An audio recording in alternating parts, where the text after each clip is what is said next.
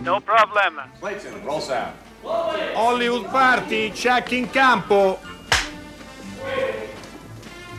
Action. Hollywood Party è la più grande trasmissione della radio dai tempi di Marconi. I find Cannes frightening.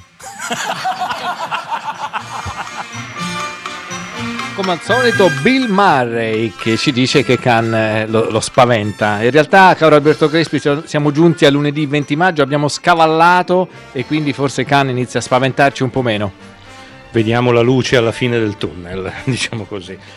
Sì, abbiamo scavallato il weekend, il concorso è ormai entrato abbastanza nel vivo. Oggi infatti parliamo di un paio di film importanti e per parlare di uno di questi abbiamo qui un carissimo amico nostro e del regista in questione, ovvero Antonio Monda. Buonasera Antonio. Buonasera e grazie per avermi invitato. Che stasera ci parla anche da amico personale di Terrence Malick, insomma. Sì, è uno dei grandi privilegi della mia vita, lo conosco da una quindicina d'anni e tutto nasce dall'amicizia in comune con i fratelli Cohen, sono stati loro a farci diventare amici. Registi quanto più diversi, come puoi immaginare, da Terrence Malick. Sono venuto a parlarne perché io sono rimasto colpitissimo da questo film, ma non voglio anticipare nulla perché voglio sentire ovviamente che dite voi, e ho letto delle recensioni che mi sembra che non abbiano colto o voluto cogliere il senso del film. Ma devo dire che la nuova moda è parlare male di Terrence Malick. I suoi ultimi film non sono magari tutti all'altezza di I giorni del cielo o La sottile linea rossa, però è una moda stupida che oggi tenteremo di smantellare. Sì, come quelli che dicono che oramai i Rolling Stones non valgono più niente. Ecco, io potrei andare a vederli anche se loro non cantassero, sarebbe sufficiente vederli sul palco.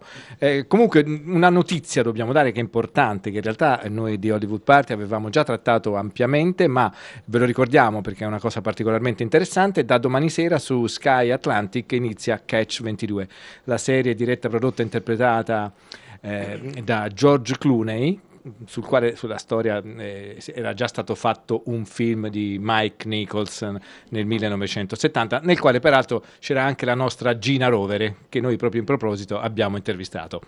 Gina Rovere, la bionda dei soliti ignoti. Beh ragazzi, roba grossa, eh? E anche della cambiale che veniva colpita proditoriamente dove non batte il sole da una schioppettata. Gina Rovere, peraltro doppiata da Monica Vitti, dice una delle battute più belle della storia del cinema in quel film. Ti ricordi la scena della balera?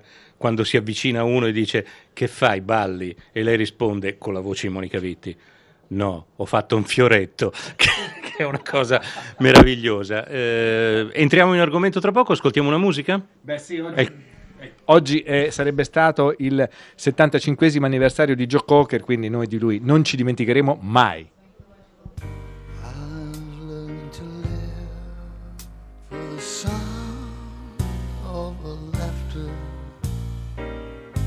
Her sunny smile is my own light. True love now is the sole thing I'm after. I'll make a melody my line.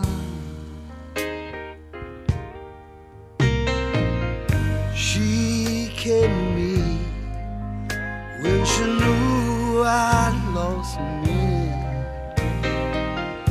lifted the shadows from across my way. She touched my heart with the sweet song she would sing, brought back the sun to my day.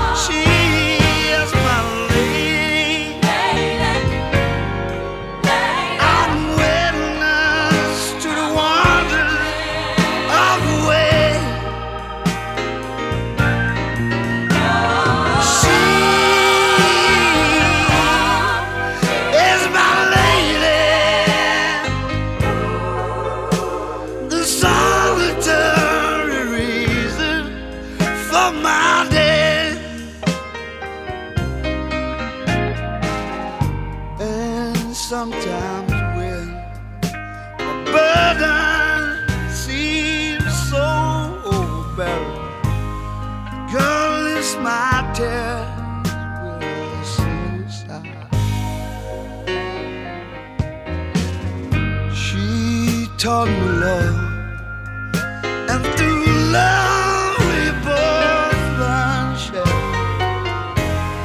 Right now she's every reason why.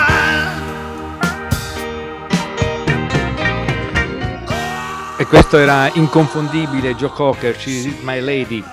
Lei è la mia donna. Adesso invece ascoltiamo uno dei critici dell'ultima onda, chissà a lui se è piaciuto Malick, però in questo caso ci parla di un altro film, che è il film rumeno in concorso, La Gomera. Lui è Gabriele Niola, scrive sul sito Bad Taste e sentiamo un po' il suo racconto. Buongiorno Gabriele. Ciao. Allora, abbiamo visto entrambi il film di Corneliu Porumboiu, un regista romeno bravo, atteso. Il film si intitola La Gomera, che è una località delle isole Canarie dove la trama comincia, poi prende molte vie diverse.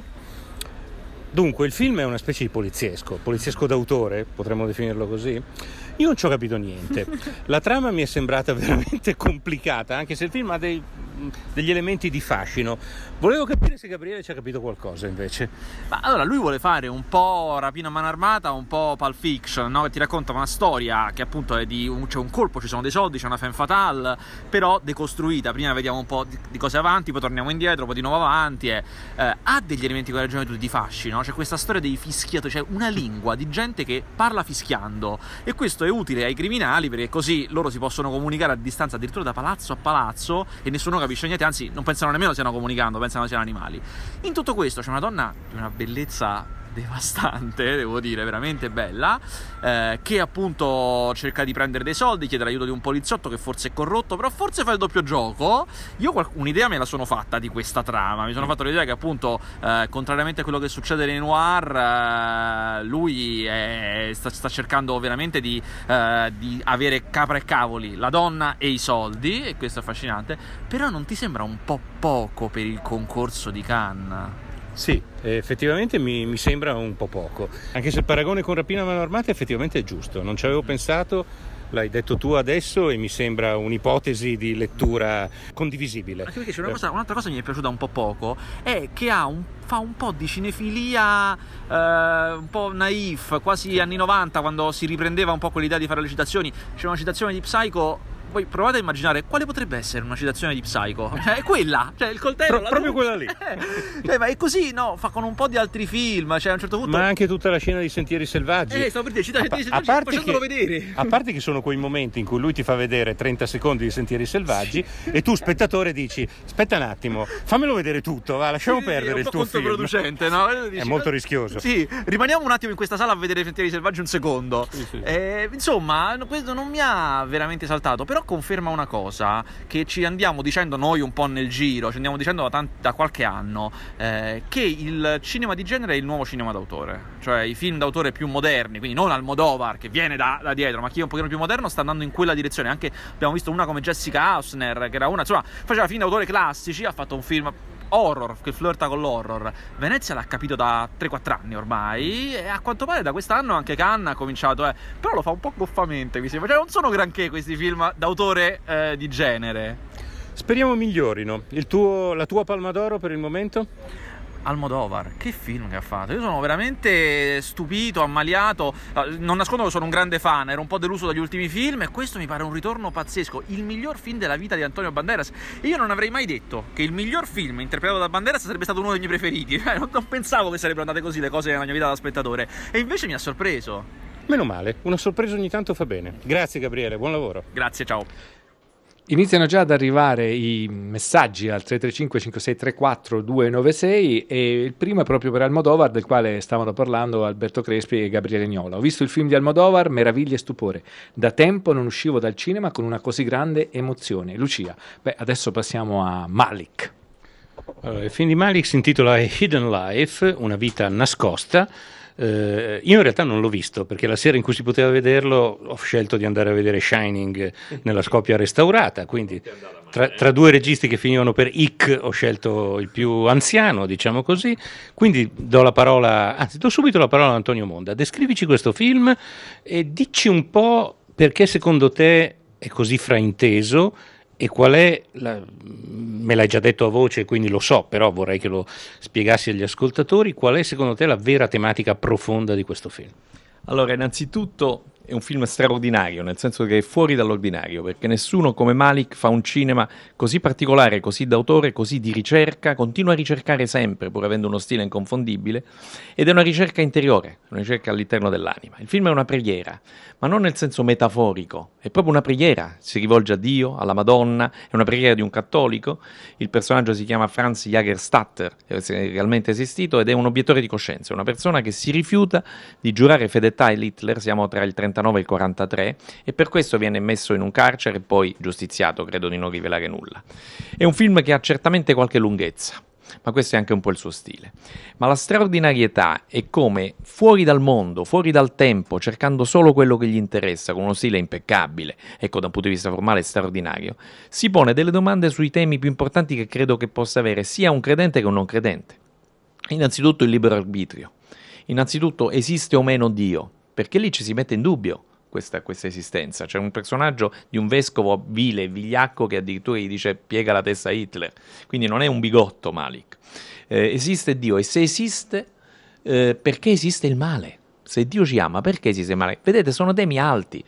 Ora non so cosa ha detto il critico poco fa, ma leggo un'osanna per questo film di Almodovar, certamente riuscito, certamente efficace, ma infinitamente meno interessante proprio dal punto di vista dei temi, cioè quello che ci racconta è la crisi di mezz'età di un regista, non voglio fare il nome di Fellini perché è una bestemmia, ma lui ci prova, che a un certo punto riscopre un suo vecchio amore, e lì è la parte più riuscita, ma deve liberarsi dalle dipendenze della droga. Mi dite che è un tema interessante questo, è un tema comune, un tema drammatico, un tema tragico, ma volete metterlo con che cos'è il libero arbitrio, che esiste la grazia, esiste la redenzione, e il tutto con uno stile che va proprio alla ricerca di questi dati, cercando di scoprirlo in maniera panica sulla natura, il grano che si muove, delle cose che poi sono quasi una firma del cinema di Malick, il vento, la bellezza della natura. C'è un momento straordinario in cui la moglie del protagonista, quando sa che ormai viene condannata a morte, prima gli dice ti amo e poi comincia a prendere a calci un legno e abbraccia la terra. Ecco, solo questo vale tutto il film di Almodovar e tutti i prossimi film di Almodovar e anche quelli passati. Io sono sostanzialmente d'accordo con quello che ha detto Antonio Monda. È un film sicuramente anche cristologico, è facile. È la storia di Gesù. È la storia di Gesù. E un po' dice perché il mistero del dolore. E mi pare fosse Simon Weil a dire che ho capito il dolore quando ho visto un uomo impiccato, perché Dio non ha risparmiato al proprio figlio quello che non risparmia a noi. Quindi è una sorta di comunione, che quella che in qualche maniera ci fa comprendere il dolore, ed è anche un film sulla libertà, perché nel colloquio finale, quando la moglie se lo trova davanti e tutti sappiamo che lui non accetterà di firmare un documento, la richiesta di una grazia che quasi sicuramente gli avrebbe evitato la condanna, la ghigliottina, lui viene ghigliottinato, e lui ci tiene a dirle hai capito? Hai capito? Perché vuole che lui capisca l'importanza di questo gesto. E c'è un momento in cui l'avvocato gli dice se firmi questo documento in cui ti pieghi di fatto a Hitler sarai libero, e lui risponde ma io sono libero. Ecco, questo è un film coraggioso, che è quello che invece non hanno i film che vedo molto elogiati, sono film che in qualche modo ti danno quello che ti aspetti, magari lo danno bene. Perché, ripeto, la parte centrale del film Almodovar, quando racconta questa passione ormai senile per un vecchio amore, è molto efficace, è molto potente, perfino commovente, ma non c'è assolutamente nulla di nuovo. Mentre in questo film c'è qualcosa di completamente rivoluzionario, il coraggio di pregare, anche, ripeto, da non credente, il coraggio di mettersi in dubbio, il coraggio di chiedersi cosa sia la libertà, il coraggio di vedere nella natura non soltanto uno sguardo orizzontale ma uno sguardo verticale. Ecco, queste sono cose che nessun regista al mondo ha, in uno stile completamente diverso. Mi viene in mente Dreyer o prima Bresson. Ecco, lui è un erede di quel cinema là, in una chiave ovviamente più americana, più spettacolare, con grandi attori, con grandi movimenti di macchina. Lui è strepitoso come gira, ma non ha il rigore formale di quei registi che ho detto. Lui lo cerca quasi danzando, questa verità. È vero, mi viene da dire che per certi aspetti è un film paradossale, perché è un film in cui i contenuti sono ancora più importanti del contenente, dico paradossale perché? Perché Malick, come pochi, riesce a fare quello che il cinema in realtà è nato per fare, ovvero mostrarci con le immagini quello che a parole e in altre maniere non è possibile comunicare. Ci sono dei virtuosismi che in certi momenti sono un po' eccessivi, ci sono delle ripetizioni. C'è anche qualche lentezza di troppo, questo non stiamo dicendo che è un film perfetto, ma il coraggio di affrontare questi temi, del modo in cui lo affronta, mi fa levare il cappello, ecco, mi inchino di fronte a un grande maestro, uno dei pochi veri grandi maestri che ancora sfida con il cinema, come dire, manda più lontano i limiti, gli orizzonti di quello che può fare il cinema, invece di fare delle cose consolanti, sapendo che il pubblico che ama già questo regista non si aspetta altro. Io non so cosa mi aspetto da lui. E adesso, dopo averne parlato, sentiamo anche un brano tratto dal film di Malick.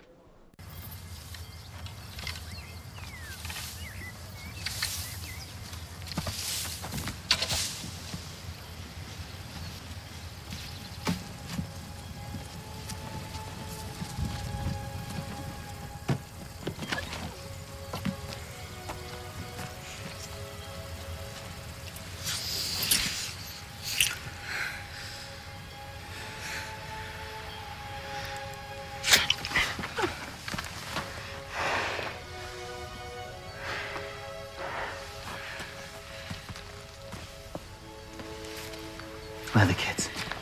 Inside.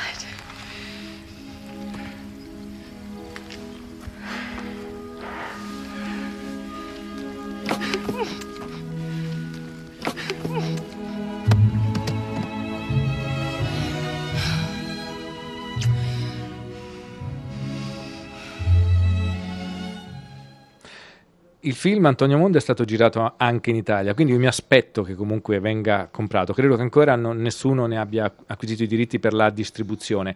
Può spaventare la durata di 3 ore? Assolutamente sì, non è un film facile, credo che anche l'ultimo film, penultimo a questo punto, non sia stato distribuito, ma voglio ribadire due cose dandovi una piccola notizia. Il prossimo film di Malick sarà girato in Italia, in parte a Cinecittà e in parte a Malta. Questo film è stato girato nell'Alto Adige, anche se si simula l'Austria, e il film si chiamava Radegund fino a 2 o 3 settimane fa. All'ultimo momento gli hanno detto almeno il titolo cambiano, perché qualche spettatore forse arriva con The Hidden Life. Ripeto, quello che mi piace, che mi affascina, mi commuove è il suo coraggio che credo, rispetto al quale ognuno deve portare rispetto, e soprattutto il suo sguardo verticale, il mettersi in dubbio guardando in alto. Grazie Antonio Monda, ti salutiamo con una bella canzone che se non altro ci ritira su un po' per il ritmo. Ciao e grazie.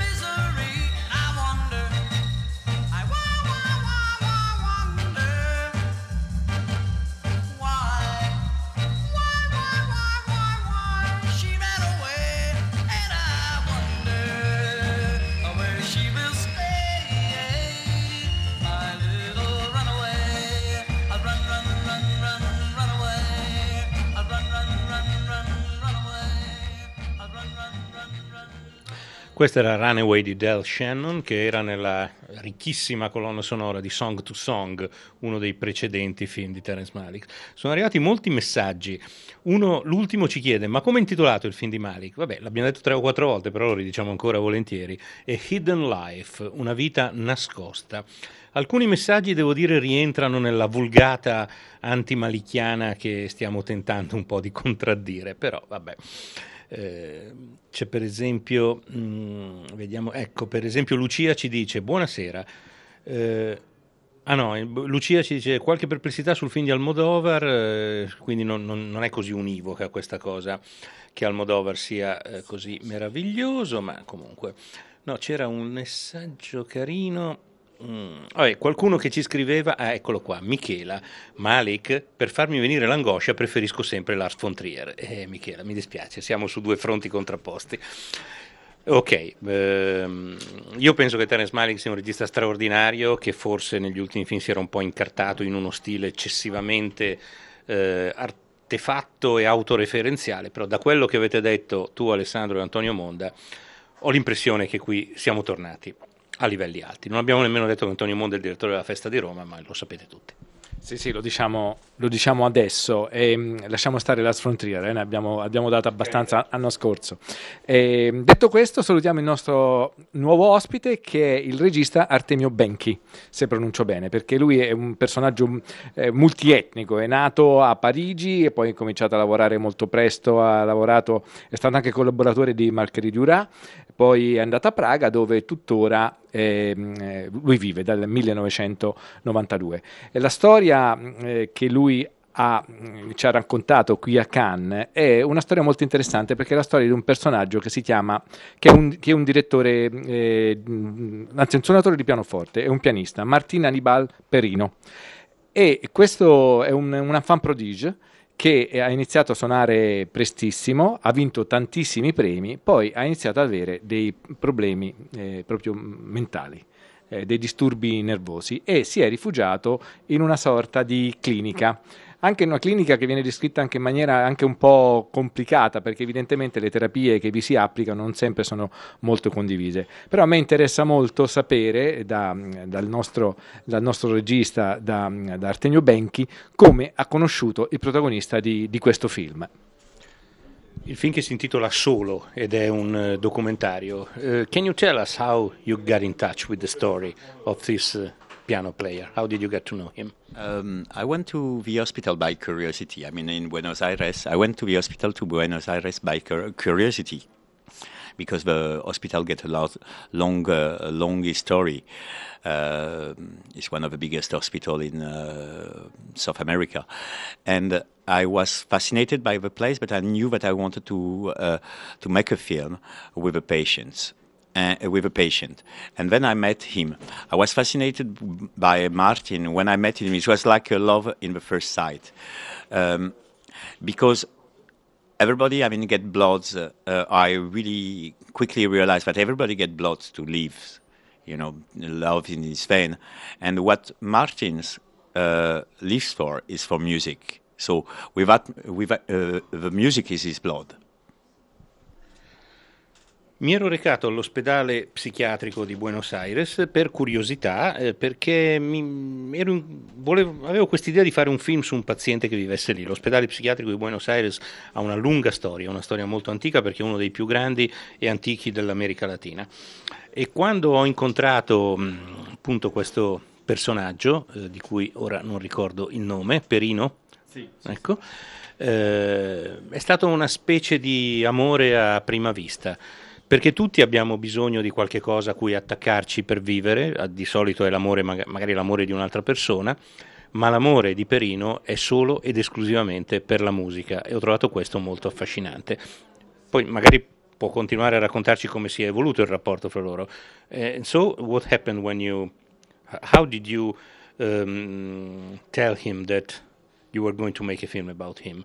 Was it a difficult relationship, or was he happy? How did it work?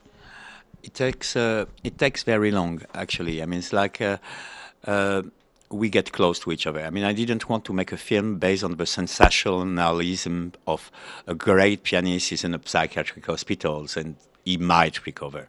I mean, what I wanted to tell, you know, is much more about the border between craziness and normality. So the way I approach him was taking 6 months. I mean, I was not filming like from the first moments. I was not telling him, look, I want to film. I'm just said like the truth. It's like, I'm fascinated by the music you are playing.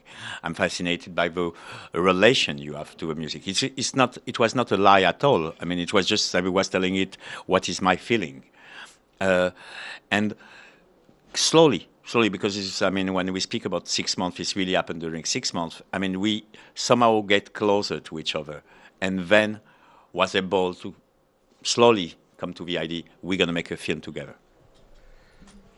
Ci è voluto un po' di tempo che abbiamo trascorso assieme naturalmente, perché io non volevo fare una cosa un po' sensazionalista sul pianista famoso che poi è diventato pazzo, che sta rinchiuso in un ospedale psichiatrico con la speranza che magari un giorno o l'altro starà meglio, potrà uscire. No, io volevo raccontare una parabola sul confine tra pazzia e normalità, e quanto sia difficile naturalmente individuare questo confine. Sono stato con lui 6 mesi senza girare un'inquadratura, perché proprio non gli ho detto facciamo un film, sarebbe stato l'approccio sbagliato. Gli dicevo invece quanto ero affascinato dalla sua musica e dal suo amore per la musica, dal suo coinvolgimento nella musica. Non era assolutamente una bugia, perché lo ero davvero. Solo dopo 6 mesi, pian piano, ci siamo avvicinati, abbiamo stabilito un rapporto e solo a quel punto il film ha potuto cominciare. Ecco, mi interessa molto il fatto appunto che sia stata scelta la musica come terreno per stabilire dov'è il confine tra la pazzia e invece la chiamiamola normalità, perché è davvero un confine molto labile. Ma quello che mi interessa chiedere ad Artemio Benchi è se lui, conoscendo questo personaggio, ha avuto la sensazione che comunque questo stato di disagio mentale abbia influito sulla creatività, magari anche migliorandola per certi aspetti. Getting to know this man better. Did you have the feeling that his state of mind also influenced his creativity? His skill as a musician, maybe even improving it? I will answer the question, but I mean, I will also answer a little bit aside. The music made him so obsessed that it bring him to the hospital. And actually, it made him fall. And in the same time, it made him going out of the hospital. And later on, a little bit later, after going out of the hospital, he said, I find a way to create from the chaos of my fragmentations.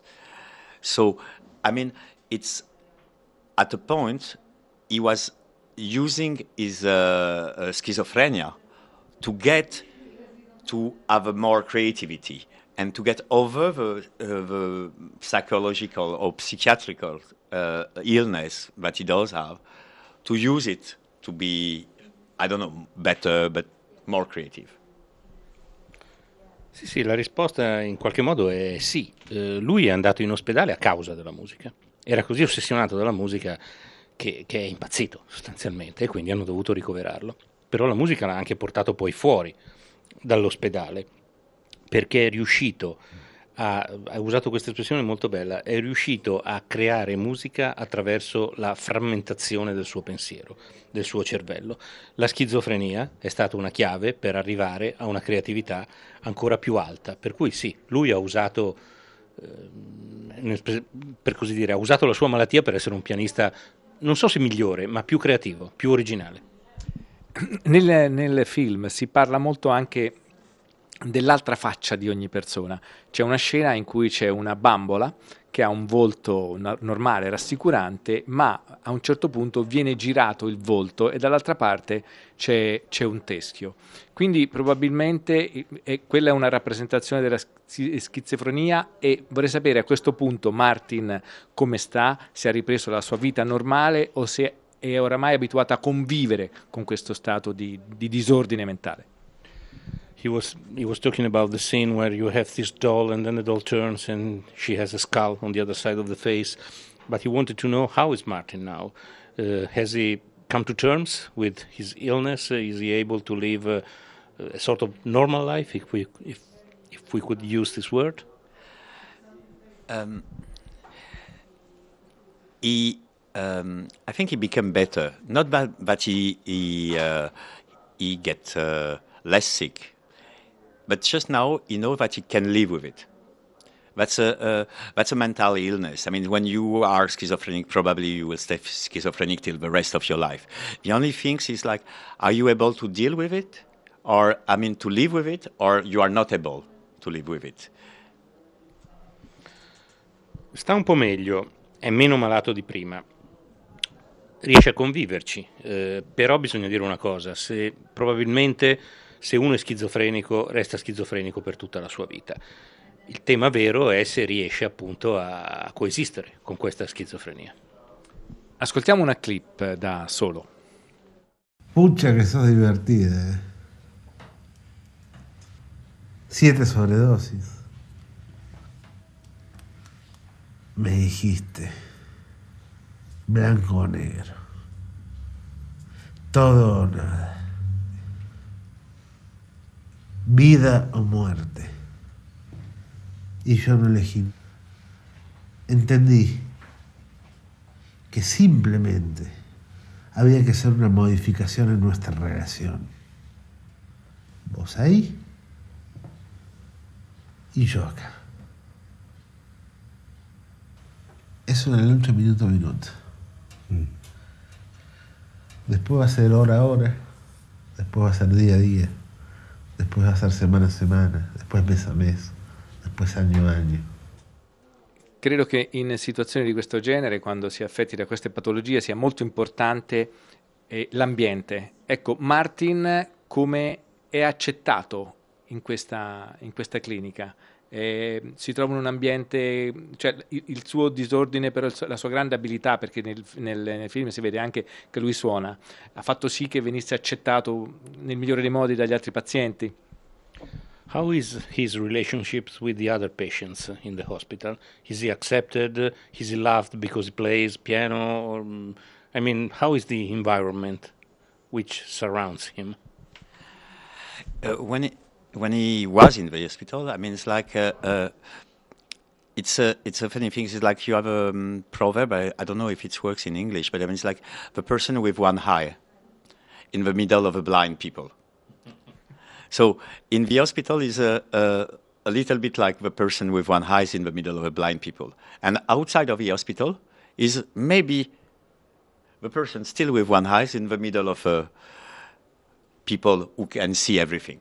Or maybe it's the contrary, but he's always the guy with one eye. Ha dato una risposta bellissima. Esiste anche in italiano questo proverbio. We have the saying in Italian.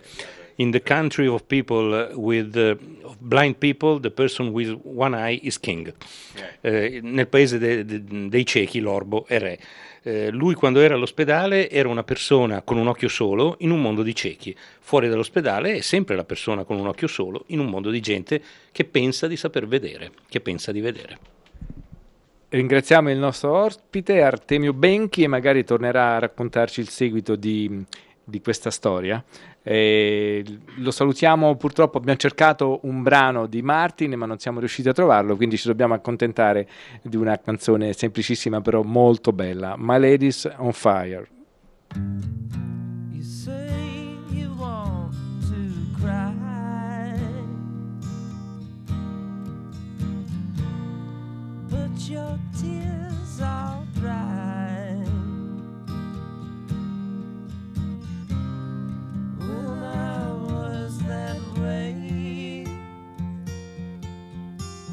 There's nothing left to say, nothing left to say.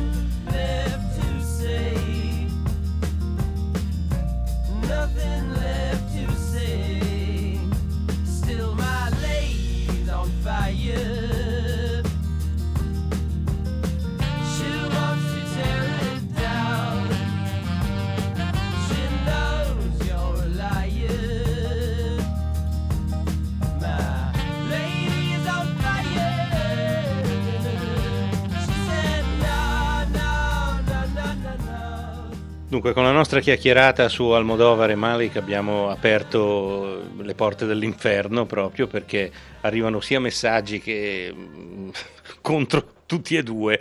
Anche abbiamo scatenato i pochi, evidentemente, a cui il film di Almodovar non è molto piaciuto, ma mi piace leggere il messaggio di Roberto da Brescia che dice: Malick alla regia è come Arvo Pärt nella musica colta, amore assoluto, due giganti. E il paragone è tutt'altro che incongruo. Grazie Roberto. Questa canzone si chiamava Ladies on Fire di Ty Segall e l'abbiamo scelta perché gioca sull'assonanza con il titolo di uno dei film in concorso di oggi, che è la ragazza in fiamme, insomma, il portrait d'une jeune fille en feu, il ritratto di una giovane ragazza in fiamme, che è il film di Céline Sciamma, che uscirà anche in Italia. Mi sembra che l'ha preso la Lucky Red sta prendendo tutti i film più belli del festival.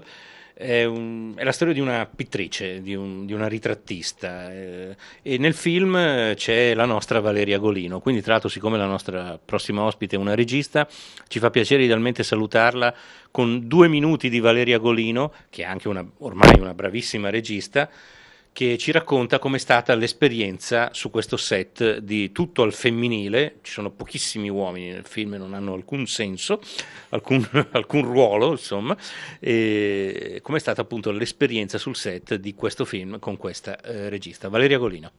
Je suis arrivée à travailler quand eux, ils étaient déjà dans un univers parallèle. Quand je suis arrivée, je les ai vus, je suis rentrée dans un univers.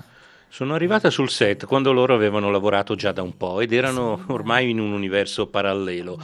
Sono entrata in questo universo, anzi Céline mi ha fatto entrare con grande affetto, pudore e anche distanza da me stessa, dalla vera Valeria, perché nella vita io e Céline Sciamma siamo amiche e quando stiamo insieme ci ammazziamo dalle risate, ma durante le riprese, non la sera a cena, lì era come al solito, ma sul set era lavoro.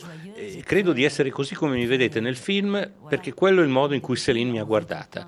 Rispetto al solito era nei miei confronti più seria, un po' distanziata, concentrata solo sul personaggio, non mi ha mai lasciata libera, mi ha tenuto le briglie in modo rigoroso e io ho fatto solo quello che lei mi diceva di fare. Nelle scene in cui ci sono totalmente diretta, anche in modo severo. E questo non è il nostro rapporto nella vita, per fortuna, è un'altra cosa.